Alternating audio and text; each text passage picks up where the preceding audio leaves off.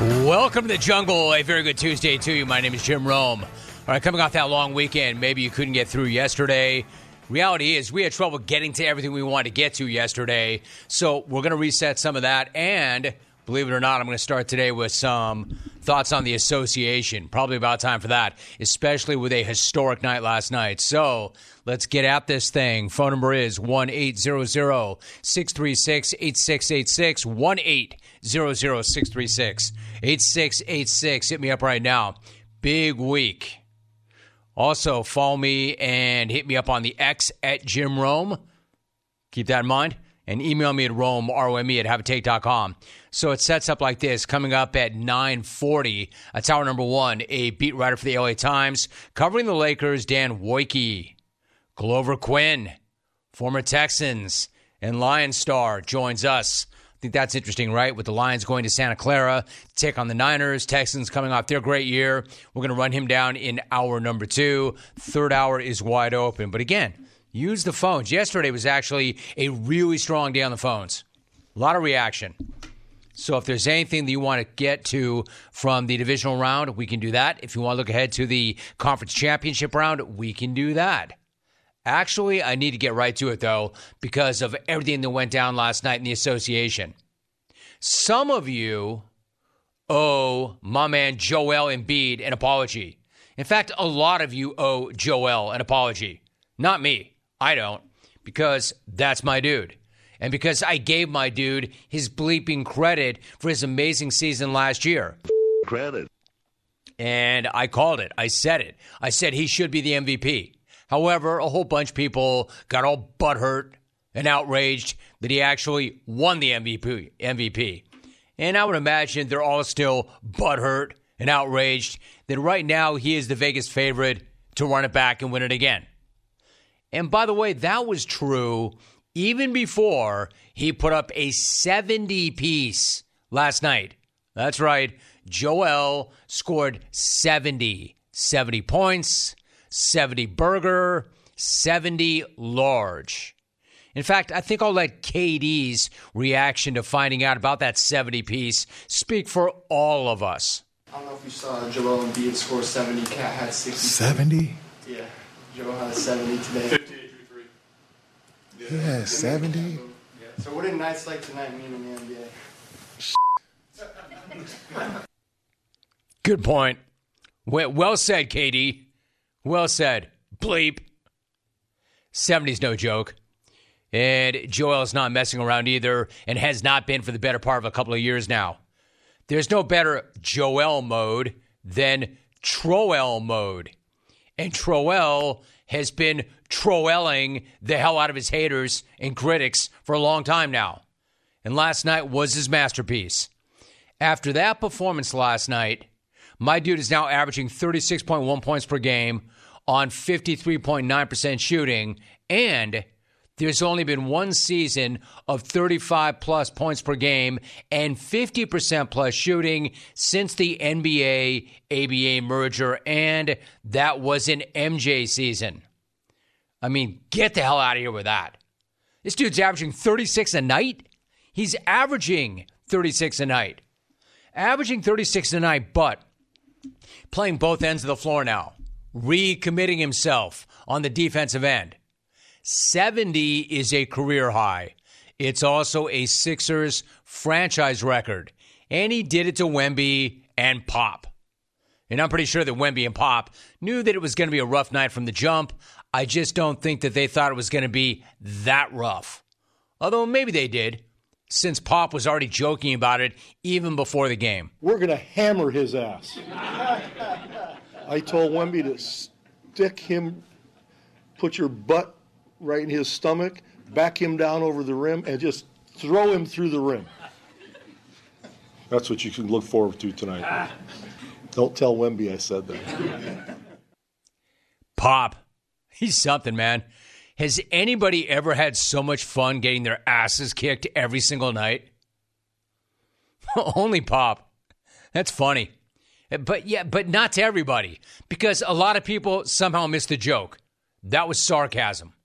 Incredibly obvious sarcasm. And I know a lot of geniuses on social media thought that Pop was somehow being serious. and started to get all aggro about it.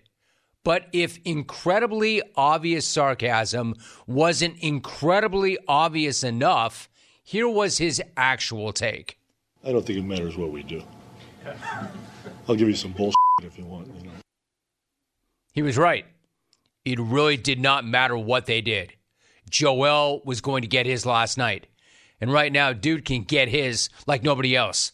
So why don't we all just appreciate it instead of bickering about who the MVP should have been last year, who it's going to be this year? Like when I said last year that he was the MVP, I also said it was not a knock on anybody else. It was a really unusual year. It was not a knock on anybody else. I said that because it wasn't. We all know the Joker is an incredible player. And if he wins it again this year, nobody will be surprised, and nobody should be surprised. Just like we all know that Giannis is an incredible player as well. However, however, none of that means we should be taking Joel for granted.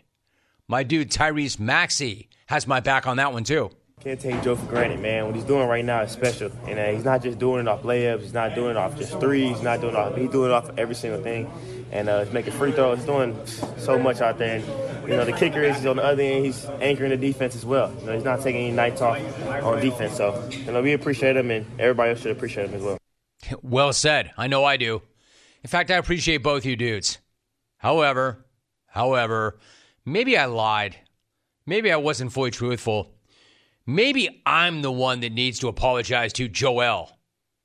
Because the fact of the matter is, I need to change gears right in the midst of talking about his historic night and talk about something else amazing that happened in the association last night. Joel, big fella, sorry about this, dude. Sorry about this, my dude. I know you got 70, but you do not get the entire segment. My bad. But I do have to get to the night that Karl-Anthony Towns had. My bad. My, my bad, my friend. My bad. Incredibly enough, Joe's 70 piece was not the only all time franchise scoring record set in the association last night. It's just that the vibes around KAT's 62 point night in Minnesota could not be any more different or more opposite from the 70 burger vibes in Philly. The dude scores 62 points, and the mood after the game could not have been any worse. But incredible at the same time. For starters, the Wolves lost. They lost on a night where KAT had 62. That's not great. They also blew an 18 point lead, which is below not good, to a bad Charlotte team, no less. And then the entire team got absolutely flamed by their head coach, Chris Finch, in his postgame presser, which was actually amazing. In fact, Chris Finch cooking his entire team in the postgame after KAT set that franchise scoring record might have actually been the best thing that happened in the NBA last night. Again, sorry, Joe. I mean it. He gets 70, KAT gets 62, but I think I'm most impressed with my guy, Chris Finch, because he was not at all impressed with KAT's 62. In fact, it kind of sounds like he absolutely hated every second of that 62 point night. Chris, what happened in this one to let it slip away? Well, I mean, it was an absolute disgusting performance of defense and immature basketball um, all the way through the game. So it really didn't slip away. It had been there from the jump. So this is what happens when you uh, have this type of approach. My dude, that's what I'm saying right there. Forget tossing KAT his flowers for a franchise record setting night.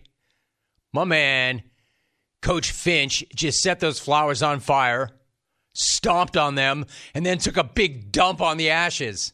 Quote, it was an absolute disgusting performance of defense and immature basketball. End quote. What a legendary thing for a head coach to say after a game any game, let alone that game, let alone after a franchise scoring record game. Also legendary to be subbing a dude out for defense in crunch time on a night that that same dude set the franchise scoring record. I mean, I love all of it. Like, he didn't just bench the salt. Bench the salt. But he did bench a dude in the midst of setting a franchise record for most points in a game. Incredible. But not as incredible as doing that and then lighting his own team on fire for being, quote, disgusting and immature. Absolute disgusting performance of defense and immature basketball. a disgusting performance of defense and immature basketball. That might be my favorite NBA line ever from an NBA coach. Ask me, that really is a quote for the ages. Calling his defense disgusting is already awesome, but chasing that with we played immature basketball makes it legendary. The dude's like, the standard is the standard, but that ain't our standard unless our standard is playing disgusting defense and immature basketball. My man, my man, I feel your pain. I feel your pain. I so feel your pain. It's like we're living the same life, you and I. You want to see disgusting and immature, coach? I present to you the clones. Disgusting and immature. Hell, And immature basketball. Never mind my audience, coach. I present to you my staff. No names mentioned. James Kelly.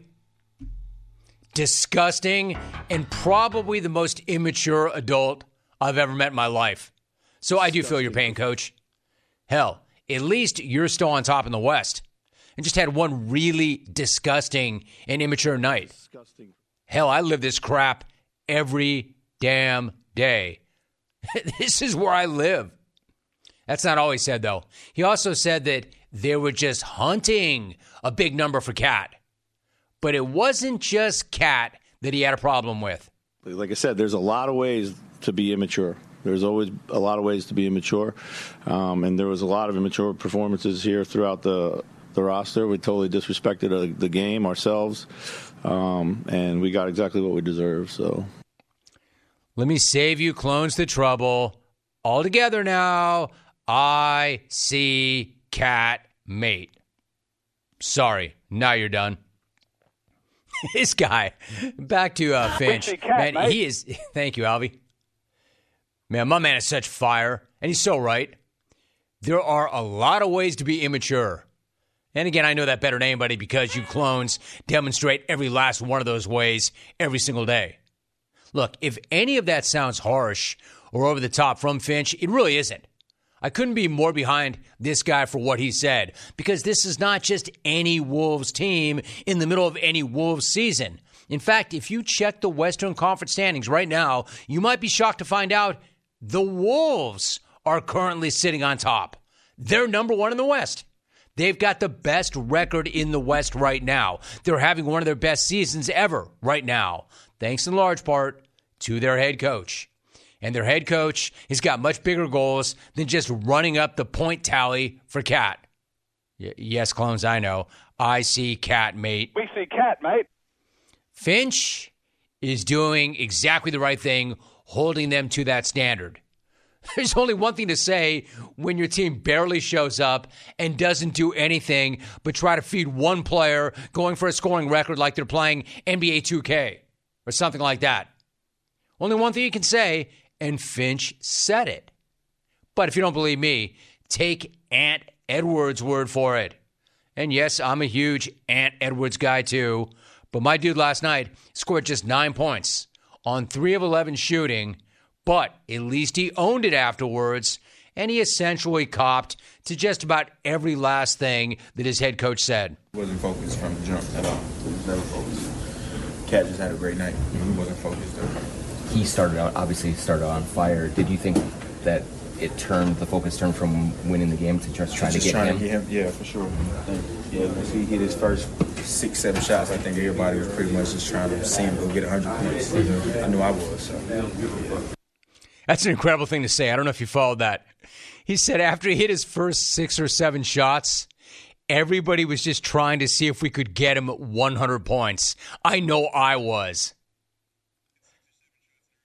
Yeah, once he hit his first six, seven shots, I think everybody was pretty much just trying to see him go get 100 points. I knew I was. So. It's like our dude was feeling it. He hit his first six or seven shots, and then all of a sudden, the entire team just went into wilt mode. Let's get him 100. Let's get him a C note.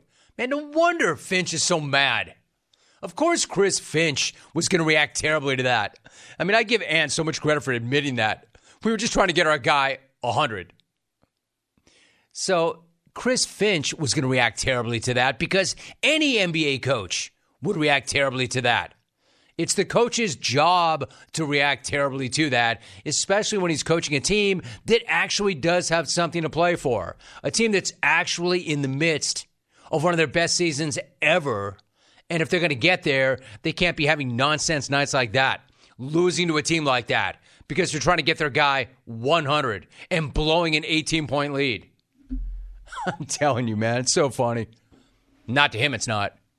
Hey, look, listen, I believe in their breakthrough for the record. This has been a big Wolves house since Finch got there. And it's a big Ant Edwards house. And I've always been a big cat guy myself. Yeah, I know. I see cat, mate. We see cat, mate. And the truth is, even after last night's debacle, because of last night's debacle, I'm even more hyped on the team because of what their coach said. I loved it. Loved everything about what he said. It was just a very different tune from what Nick Nurse said following the Sixers game. In fact, the aftermath of Joel's performance couldn't have been any more opposite from the aftermath of KAT's performance. And there is one reason for that. The Sixers actually won. Joel actually played some defense to go along with that 70 burger. And he will also accept any of your apologies on the side, although he doesn't really need them. He's more than happy to keep going Troel on all your asses. What a wild night. Of defense. Disgusting And defense basketball. and immature basketball. I mean- I mean, it's almost like a Jameis situation. He had to have been telling them, hey, hey, hey, hey, hey, hey, hey, stop. Stop hunting. Stop hunting points for KAT. Defend somebody. Make the extra pass. Hey, can you look up at that scoreboard? We did have an 18 point lead. It's almost like they just collectively decided, no, we're going to get our guy the record. Hey, come on, coach. It's a long ass year, right? What's one game matter? What's a game against Charlotte matter? One, it's not like we're going to lose. They did. And who cares in the big scheme? We got our guy the record. Yeah, but you didn't get him 100. In fact, you didn't even come close. You didn't even get him what Joel got last night. What a great night in the association. Give me more of that. Give me more of that. I don't need in season tournaments.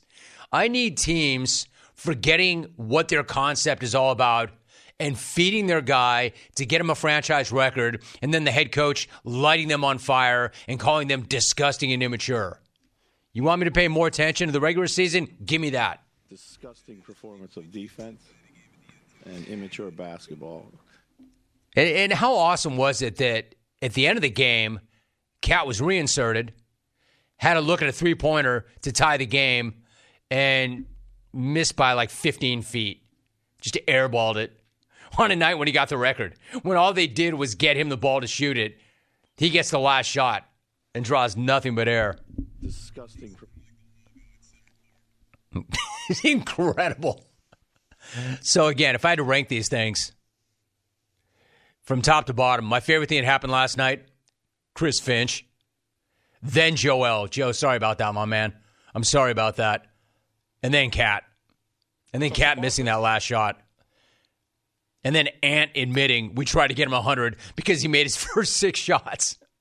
Yeah, he hit his first NBA action. It's fantastic. Just trying to see him go get it. So, Let me get some reaction really quickly. Amazing reaction. Uh, Tommy Roller writes Jim, Chris Finch is absolutely right. KAT had 62 points, but seven turnovers, and his plus minus was zero. Isn't that amazing? His plus minus was zero. Quote, he deserved to be publicly blasted for his lack of defense. Right, Tom. Did you just hear me for for like 15 minutes? I just did it. This guy's handle is at Tan Smack ESQ. It's a good handle. You should have asked me for it, but it's good handle. Hi, Jim. I agree with Chris Finch. That was a disgusting act. Signed Joe Buck. That is a disgusting act. It was a disgusting act, and it was immature, though. And immature basketball. My man. Hey, Rome, I can identify with Chris Finch in an absolutely disgusting performance of defense. Regards, Sean McDermott's alleged great defense in the playoffs versus the Chiefs or Bengals. Scott and Crapchester. Disgusting Bills fans still not happy. defense. Hey, Bills fan, I'm here for it. Like I said, we couldn't get to all of it yesterday. So if you want to talk about it some more today, let's go ahead and do it. That Bills defense, it was so banged up anyway. It was so banged up coming in, and they just got beat up. Beat up, banged up, beaten down, ran out of steam, aged out. We're talking about a Bills team. It's obviously going to be so different next year. That roster is going to look so different next year, and especially defensively for the reasons I mentioned banged up, beaten down, aged out. You've got free agents there, possible retirements there. That defense is going to look really different next year. Ryan in Sacktown, JR, give Coach Finch a golden ticket. War Perry Larry and Nooch being homeless this year on the row. Ryan, Ryan, what, what does any of this mean, dude? And, and why are you participating anywhere outside of the beef segment, which you can barely hold down as it is? You know what's a, you know what's a bad idea, Ryan? Me reading anything you say, and me giving a coach a golden ticket. Remember what happened the last time I did that? That coach came on there and said, "I don't really have any smack today." Oh, Johnny. you know, the day of the smack off. The day of the smack off is not the day to not have any smack. Tell that clone to get a life. Jamie in Green Bay, quote, We're just trying to get our guy, Wells, unbanned. Signed the clones. Hey, it's like Pop said, there's not a damn thing you can do about it. I can give you a bullcrap answer. He's not getting unbanned. Carl in Prescott, quote, War all the immature clones pushing for Wells to be unbanned. Hey, y'all want to join him? It's really not that big of a movement. It's a movement of two Carl and Jamie. And if you two want to join him, feel free. Or I can help you. Scott Johnson writes Hey, Jim, why are we talking about the association? I thought the Lakers already hung the banner. Scott in the 716 War Niners. It took something like that for me to talk about the association in season. All right, so far, so good on the reaction. Not so much on the phones. I'm looking for good phone calls, difference making phone calls, phone calls that somehow make the show better. 1 800 636 8686. Go ahead, hit me up. Speaking of the association, I'll continue this conversation with Dan Woike at 940. So, one quick question Why is Old Trapper Beef Jerky so amazing? Well, you've got the family that's behind it, right? There is something to be said for a family business which does stand by quality. That's their standard. The standard is the standard. And their standard is to produce the world's finest beef jerky. Do not get it twisted. Don't be fooled by other brands. All beef jerky is not the same. Make sure you choose Old Trapper. You can actually see the quality right through their iconic Clearview packages, and every single bite of Old Trapper is tender and it's never tough because they use just the best ingredients. From their lean strips of beef, seasoned with top quality spices, to their real wood fired smoke. Well, Trapper just happens to deliver quality in every single bite, and it does come in four mouth watering flavors. Make sure you get yourself some. Try all four. They come in four ounce bags.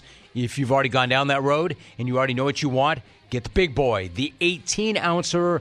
That way, there's enough for everybody on the entire team. If for some reason you don't see it, and you will, but if you don't see it, ask for Old Trapper by name because no other jerky compares. Old Trapper, what is your beef? You're listening to The Jim Rome Show.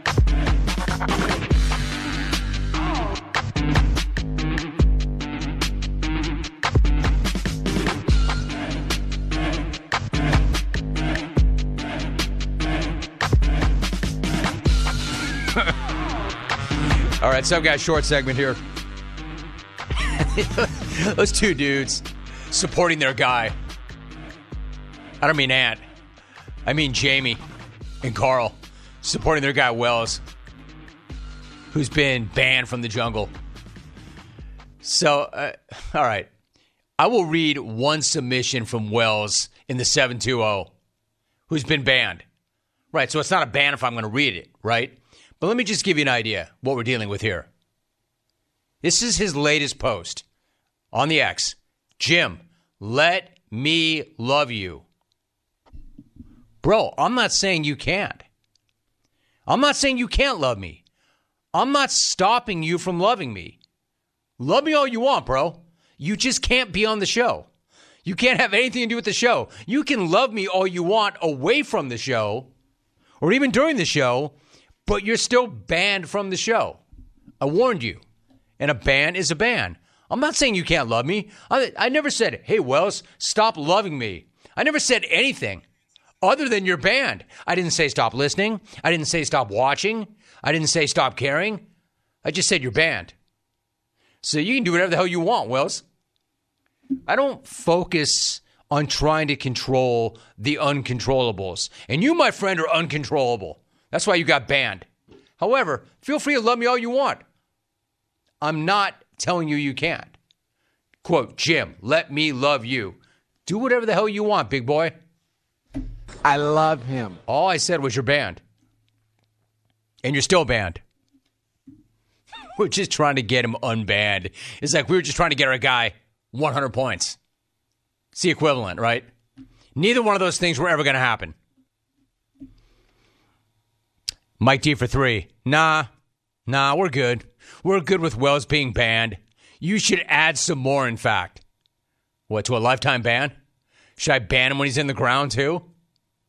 Even I can't do that. What, do I ban his offspring? You, my man, are banned. For life. For life. And so are your kids. And so are your neighbors. And so are your friends. So is anybody you've ever come in contact with. Banned. For life. For life. Life. Life. Life. Life. Oh, look who's here at NY Delight. Quote, Joel doesn't win when it counts. And I knew that was coming. I, I almost addressed that in the middle of the thought because I knew that was coming. Joel doesn't win when it counts, so who cares about the 70 ball when they're in Cancun in June? Kobe would never. All right, I'll tell you who cares. Joel. Joel. After the game, when asked about it, Joel said, quote, it doesn't really mean anything until you win the whole thing.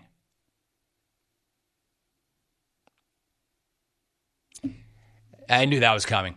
Why why is there always always always got to be I don't want to say hate, but like you got to take everybody down. There's always a yeah but or it doesn't mean jack.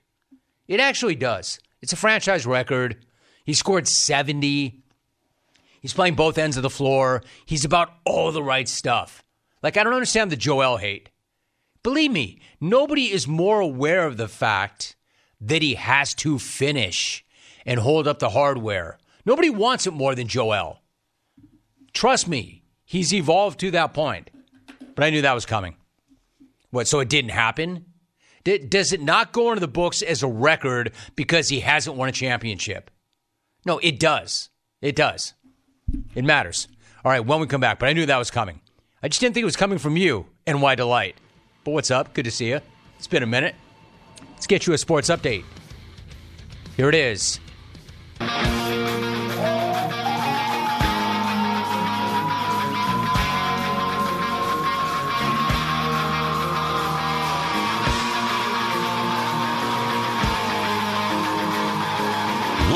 From Southern California, this is the Jim Rome Show on CBS Sports Radio. So, even more amazing than spending the first half hour talking about the association, on the week of the championship games in the conference in the NFL is we're going to spend the whole hour doing it.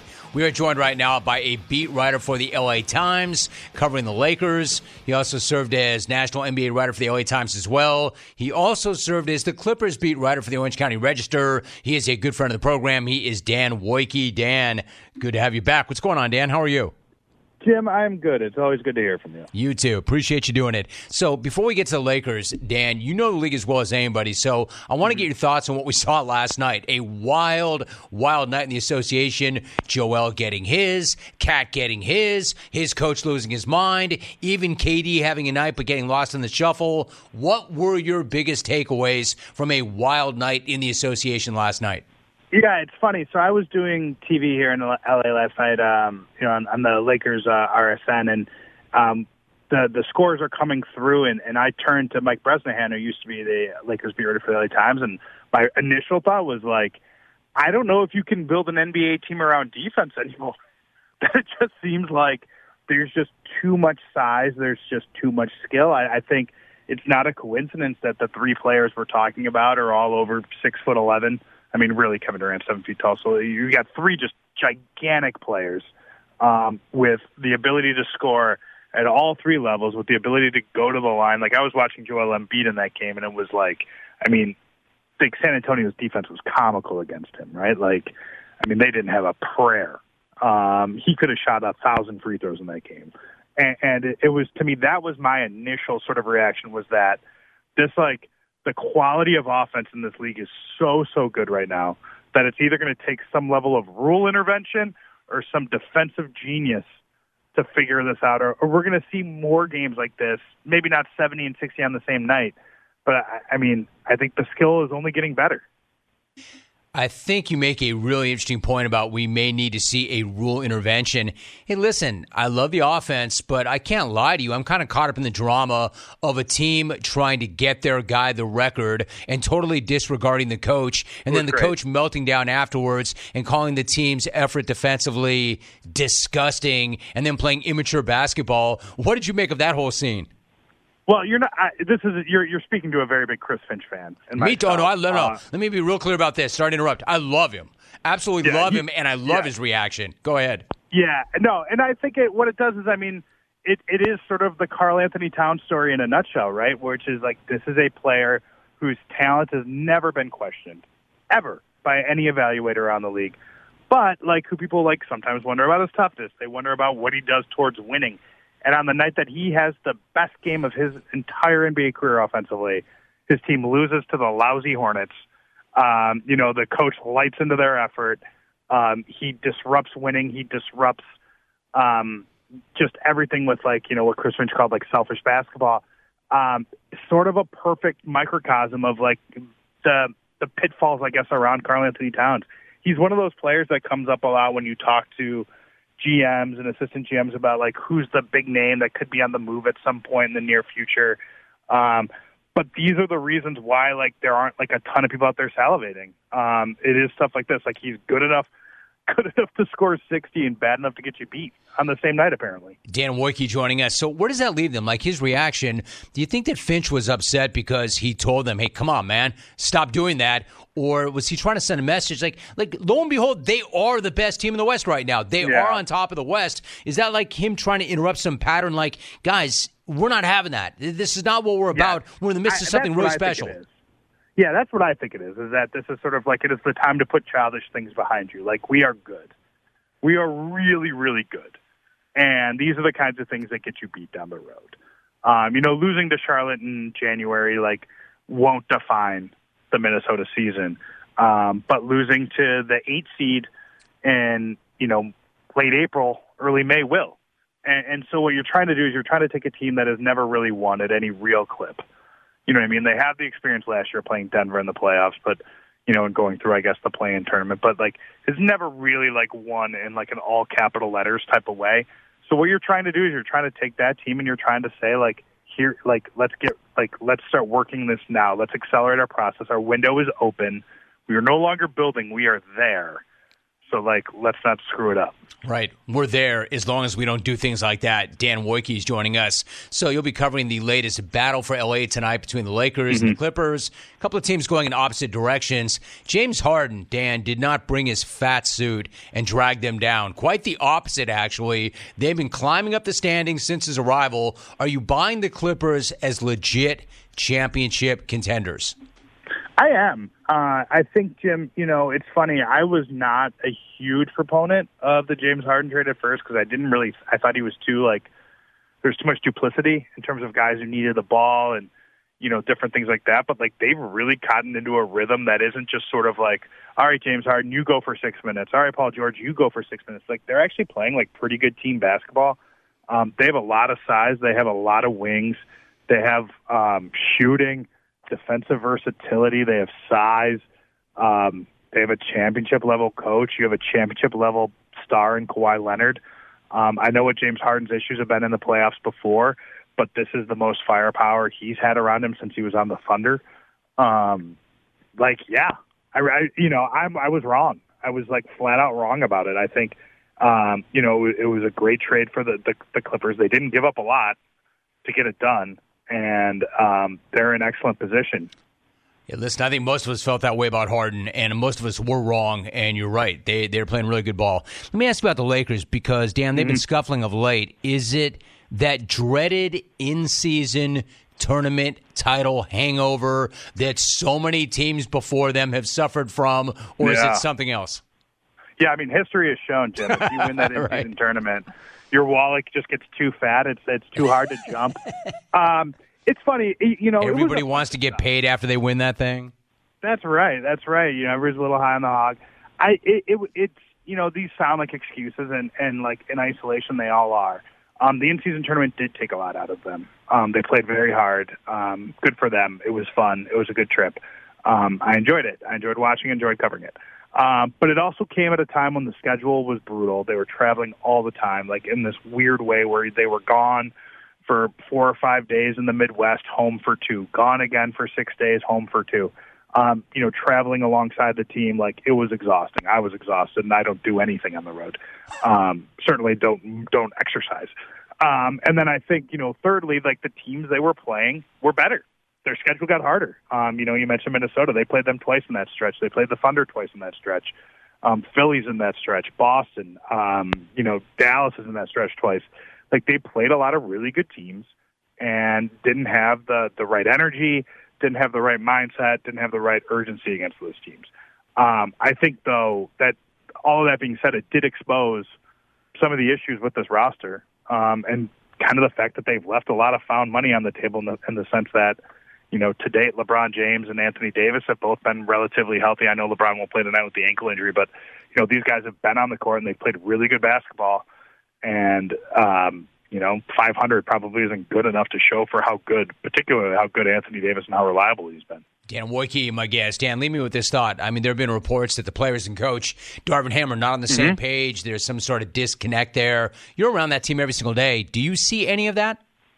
Yeah, I mean, but I think – it's hard to know like how much of it isn't just losing, right? Like I think that's always the type of thing is that when teams lose, fingers get pointed in a lot of directions.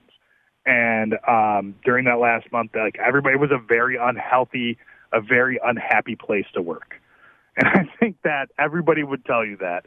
Um, you, you know, you do have this kind of, you know, dynamic where you have Darvin Ham who, you know, is still a new head coach, relatively speaking, and you have an experienced team with expectations coming off of um, you know, a surprise run to the Western Conference Finals. Like, I don't think anybody expected them to be in this position. Uh, certainly not internally, where they're they're back in this play-in hunt. They're back talking about major roster changes and different things like that. And you know, there's been frustration. There's been frustration with the rotations. Been frustrations with the changes in starting lineups. Um, and Darvin Ham's defense, a lot of that has to do with injuries, but also a lot of it's had to do with indecision and like kind of trying to figure out the right mix of guys – it's it's been a lot of things, Jim. I I kind of tend to tell people that I don't think complex problems have simple solutions, and, and it's sort of like this is a team that needs to get right on a few different fronts. Do you think, and Rob Pelinka did a great job, Dan, last year of reshaping that roster on the fly, can he make, or do you expect him to make any dramatic changes before the deadline? I think they're I think they're going to be active. Um, you know, I I do think that it, it'll be tough. You know, Dejounte Murray is the name um, that I hear most. Bruce Brown is another one. I do think Dejounte Murray is is a, would be a significant type of addition, um, not just for this year, but for like kind of the foreseeable future in this team. But we just saw today with the Terry Rozier deal. You know that that's a first round pick to get Terry Rozier with Kyle Lowry. D'Angelo Russell's contract is not expiring. Um, he has you know a player option for next season.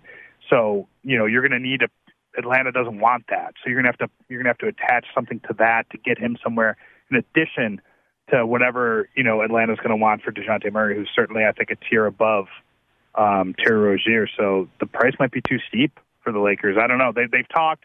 They've they've had really substantial discussions. I'd imagine they'll revisit them. But I think the market's going to have to come back to the Lakers a little bit closer to the deadline. Hey Dan, I got about thirty seconds. How's Bea Arthur, the dog? No, Jim, he's great. Um, still, still a total spaz. Um, real bad anxiety issues. But like, what do you expect? You named the dog after a Golden Girl. Like he's gonna have mental issues. Right. He is a Lakers beat writer for the LA Times. He served as a national NBA writer for the paper as well. Also covered the Clippers for the Register. He is Dan Woike. Dan, thanks so much. Great to have you on. That was fun. Jim, I'll, I'll make sure Mr. B knows you were asking about. Please him. do. Please do. I'd appreciate that. All my best to Mr. B.